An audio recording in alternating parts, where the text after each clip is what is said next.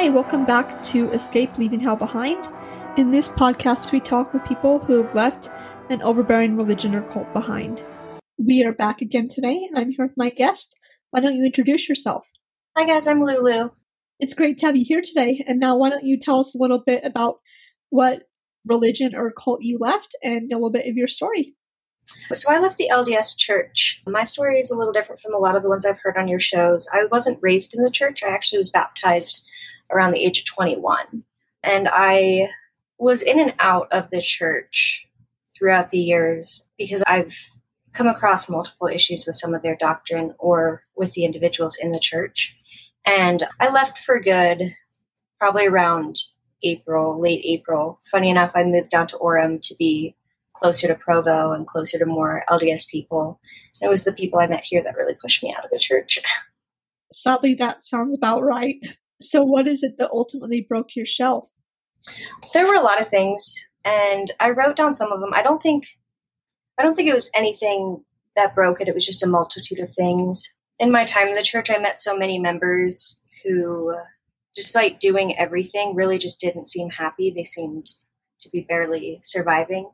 I had a friend whose mother confided in me once that she felt like a failure of a mother because her son had never felt the spirit. And things like that are just really hard to see. She had raised a wonderful person, but she felt like a failure due to this one thing that the church really put in her head. Between that and then research that I've done, or other people around me that I've done about the history of the church, and just really the completely dark history, there's not a lot of good in it, in my opinion, really pushed me away. I, I think part of it was not growing up in the culture a lot of things really just rubbed me the wrong way right right off the bat. I didn't like the idea of being pushed into marriage. I knew a member who was LGBT or who came out to their parents as gay and confided in me that they were trans and they could never come out to their parents because their parents barely accepted them being gay. And watching the impact that that had on that person and anyone else that I've come across. yeah, it's just a lot of little things. I had a bishop once pull me into his office and reassure me. I think I was 22 or 23 at the time. Which, growing up outside of the church, you're still a child. Your life is barely beginning. And he pulled me into his office to reassure me that it's okay that I haven't found a husband yet. There could be one waiting for me in the celestial kingdom, which completely went over my head as well. Because at that time, I had no knowledge of much of the afterlife in the Mormon church. So it was just an odd encounter. I was like, oh, thanks, man. Just, yeah, so just a bunch of little things.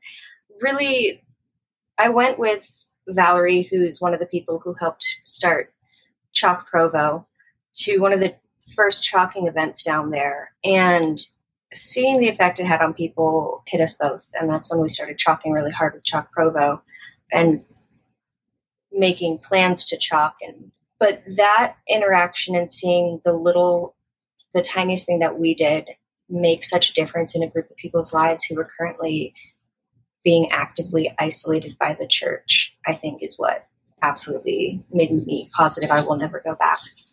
And now do you identify with the lgbtq plus? I do. I'm still working on what i identify as but i do identify with the group. I currently identify as um, non binary. And I don't know, that's really hard. So I didn't grow up in the church, but I did grow up in a very homophobic area and household. So I have a lot of empathy for individuals who are trying to grow up and discover themselves. And they have a voice, whether it's their parents or it's their church, not helping them discover themselves, but rather telling them who they should be. So would you say that Mormon Church's treatment of LGBTQ plus community ultimately broke your shelf as well? Yeah, I think so. That was a big thing for me. So now a lot of people that I've talked to so far, they have grown up in the church. So what is it like hearing stories as someone who didn't have to experience purity culture lessons from church leaders? And how is it hearing about all those crazy stories for you where you joined when you were an adult? It was honestly very relatable. to my upbringing, just with some different nuances and then some very, very large differences because there are some very distinct expectations in the Mormon church. But for the most part, it's really sad.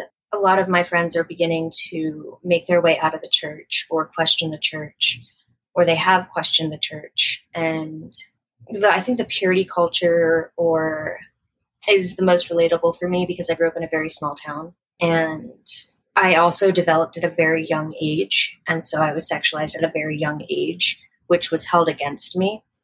And so, although I didn't have that voice of, oh, you're covering up, you know, for the spirit for God, it was, you just need to cover up. Like, how dare you be present?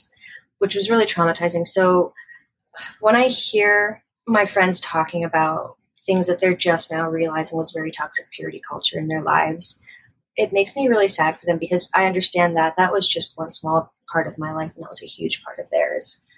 The idea of family was actually one of the things that really drew me into the church, and I used to hold a lot of not jealousy, but misunderstanding on how much of a blessing that was in the church. And so now it's just, I'm estranged from all of my family, all of my biological family. And so it's odd to me that they still have that pressure.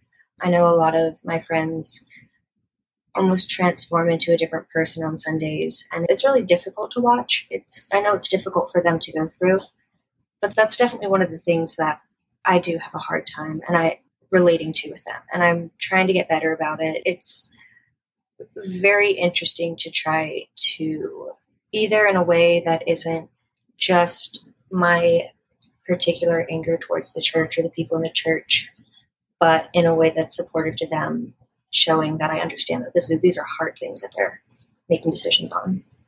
So now is eh, another question from because I grew up in it and you didn't. So how was it for you when you joined reading the family proclamation? So it was really my investigation of the church was very short. I was pressured to get baptized within, I think, three meetings with the missionaries. So I don't think I truly read the uh, family proclamation to myself by myself and truly like dove into it until a year after I had been baptized. It was more the missionary sisters that I met with running through these lessons so fast, going through these things so fast, and being like, here's like, oh, three months worth of homework in, in a week. And I'm I don't hold any resentment. I actually still I am in contact with one of the sisters. I did ask the other sister because she is an active member, that's a tithing member, and I've just decided to cut ties with members as I can because of how hard it's been. But I'm still in contact or at least good terms with both of them. The one that I'm not speaking to, she was very gracious about it. She understood. That's good. And yeah, you bring up a good point that a lot of them, for whatever reason, yeah, they will pressure people to join as fast as possible. And it's just really unfortunate because that's how they, yeah, they don't want people to doubt their doubts and all those lines. And so, yeah, they really push for people to join fast. And then a lot of people, yeah, do end up regretting it, unfortunately. Now, you have been one of the people who's like really been involved with Chalk Provo. How has that been healing for you? I have been, yes. It's honestly been such a wonderful experience for me. I think we'll have people pass us because we've been, we're chalking all of the areas that are off BYU. I don't want to say all of them, the majority of areas off BYU campus. That's where we've been chalking. We've been partnering with businesses that'll let us do it. And we have so many different people and different types of people walking by us and just expressing sometimes very emotionally and for 30 minutes how much what we're doing means. And sometimes people just pass by and they're just like, what you're doing is great. And seeing that or having a conversation with a student and them finding out that I'm Don't Mind the Gap or I'm with Chalk Provo and just telling me like, hey, like your message is brightened my day. We've had a lot of students who identify in the alphabet mafia come up to us, but we've also just had students who are like, hey, I know this isn't for me, but I needed that message. And I think knowing that because I lack a lot of knowledge in the church or a lot of experiences in the church, I can't support LGBTQ questioning members in the ways that they might need always. But it's so nice to know that in this way they are knowing that they're loved and they're not alone. And that's the biggest impact it's had. And you may not feel like that's a lot, but that is so meaningful. So, yeah, don't downplay that. That is so meaningful. So, a lot of people who are members, they've either been raised in it or they have been baptized as a child. What I'm sure people are kind of interested, like, what kind of drew you into it in the first place, especially now that you've left? What kind of drew you into it? And do you regret your baptism? I don't regret my baptism only because I've I have no testimony of the church and I say it that very clearly. I have members who want to ask me my opinion all the time and some of them are like, "Oh, I'll say something like I don't disagree with necessarily everything they're teaching, but there's just some that I'm not okay with and it's an all or nothing thing when it comes to religion for me. And they'll say oh so you still have a testimony? Like i do not. I do i think that joseph smith plagiarized the book of mormon. I don't have one but what drew me in was definitely the family aspect of it. The the church came off as very caring about people as we do volunteer work we do this we do that. We teach our people how important it is to love. And I was very interested in that. As growing up in an abusive household with one parent and then another parent that left at a very young age for me, the idea that families, oh, it's just so important. Like your family will never know if they love you like your family, you'll be with your family forever. And that was a big one for me. So I was like, I have the potential of always having a family. And I think that the bishop in my ward played on that very heavily before I got baptized because that was so important to me. And then I started to realize family's not important. The idea of having a structured set of rules and this person's in charge. It's almost it's funny. I think it's the fundamentalist Christian faith has the umbrella thing. It's the Mormon church does too. They just don't advertise it.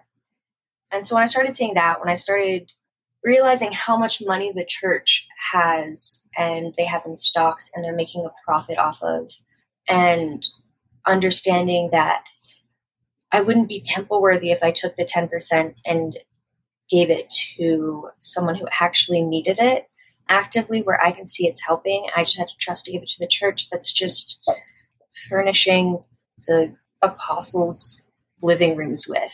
You know, they have members struggling to pay rent. They're telling them to pay their tithing, and yet I've never met a bishop or a leader in a stake that hasn't been one of the most wealthy individuals in that stake. It's just it's the it's the hypocrisy for me. this is so true. Now, how long ago was it that you got baptized? So it was December of 2016. So almost six years, almost five years. So before you got baptized, had you ever heard of a CES letter or not? I hadn't. I hadn't. But funny enough, Alvin, my biological father, who's who I grew up around the majority of, he was very anti-Mormon. I can't remember the VHS tape that was out about the Mormon temple where it's like exposing Mormon ordinances. I don't. It came out in the eighties.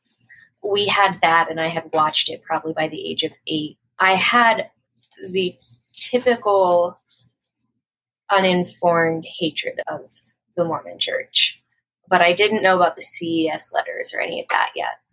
So yeah, I just it's interesting. Again, yeah, it's interesting to hear your point of view as someone who got baptized technically after the CES letter was a thing, but it still wasn't really well known when you got baptized. So yeah, just was just interesting to hear your point of view. And now, what are three tips you have for people who are looking to leave the Mormon church? I think a big one is give yourself the space that you need to go through things and process things.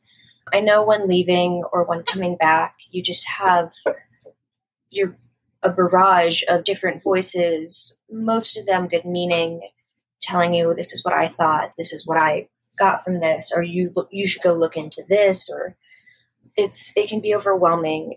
Your whole life you've been told one thing. It's going to be a lot to it's going to be a lot to unravel. So make sure that whatever way you need to. For me, it's journaling. If you need to I don't know. I can't even think of another one because mine's journaling, but you have to give yourself your own time. You can't listen to everyone else's voices because all that's going to happen is you're going to be able to repeat a lot of what other people think about the church, but you'll never be able to process how you truly feel that way. Another one is just reach out.